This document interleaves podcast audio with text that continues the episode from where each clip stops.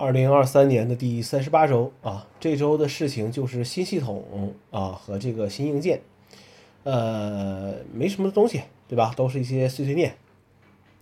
呃，舆论导向很重要，是吧？反正也习惯了，每次 Apple 有什么新产品上市，各路的牛鬼蛇神反正都倾巢出动啊，管它是怎么回事呢？先占领舆论高地，先有流量再说。Apple 的产品就是带有原罪的，即便这个产品问题啊不是 Apple 的问题。我的建议还是看看热闹就好啊，别当真。iOS、watchOS 都更新到正式版了，macOS 要等到下周，这周只更新了一个 RC2，系统趋于稳定，都是一些微小的调整，可能以后越来越多的新特性都需要依赖新硬件的变化和更新了。呃，对于新系统的使用，可以看一下这周的三篇文章。呃，Apple Watch S9 和 Ultra 吸引我的只有 Ultra 的外观和电池续航。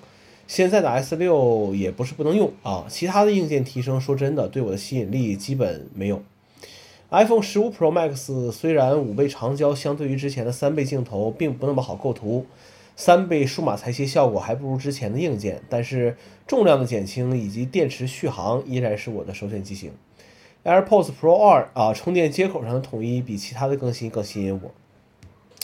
迁移数据啊是个累活啊，主要还是时间成本的问题。很多人没有主动备份的习惯，宁肯买大容量的设备，也不愿意买 iCloud 空间。等到硬件真出问题的时候，还说自己的数据很重要啊，但是没设备备，没有没有没有备份，这不就很矛盾吗？对不对？重要的数据为什么不备份呢？多数人的数据啊都是集中在这个照片和微信了。呃，用线导数据 USB 2.0的速度，还要注意手机不要过热，要不然中间数据会中断迁移。用网络恢复最好回家自己搞啊，店面的网络也不稳定，慢得很。为什么很多人依然选择让店员进行操作呢？即便要等那么久，原因就是很多人到现在也看不懂激活过程中的那些文字究竟在说些什么啊？呃，这究竟是厂商的这个厂商的厂商问题啊，还是人的问题啊？我不知道啊。呃，还有一些人啊，从来不恢复数据。啊，这些人很厉害啊！每一台手新手机就是一台新手机。好了，这周就这样子，下一周大家应该开始准备出去玩了吧？我们下周再见。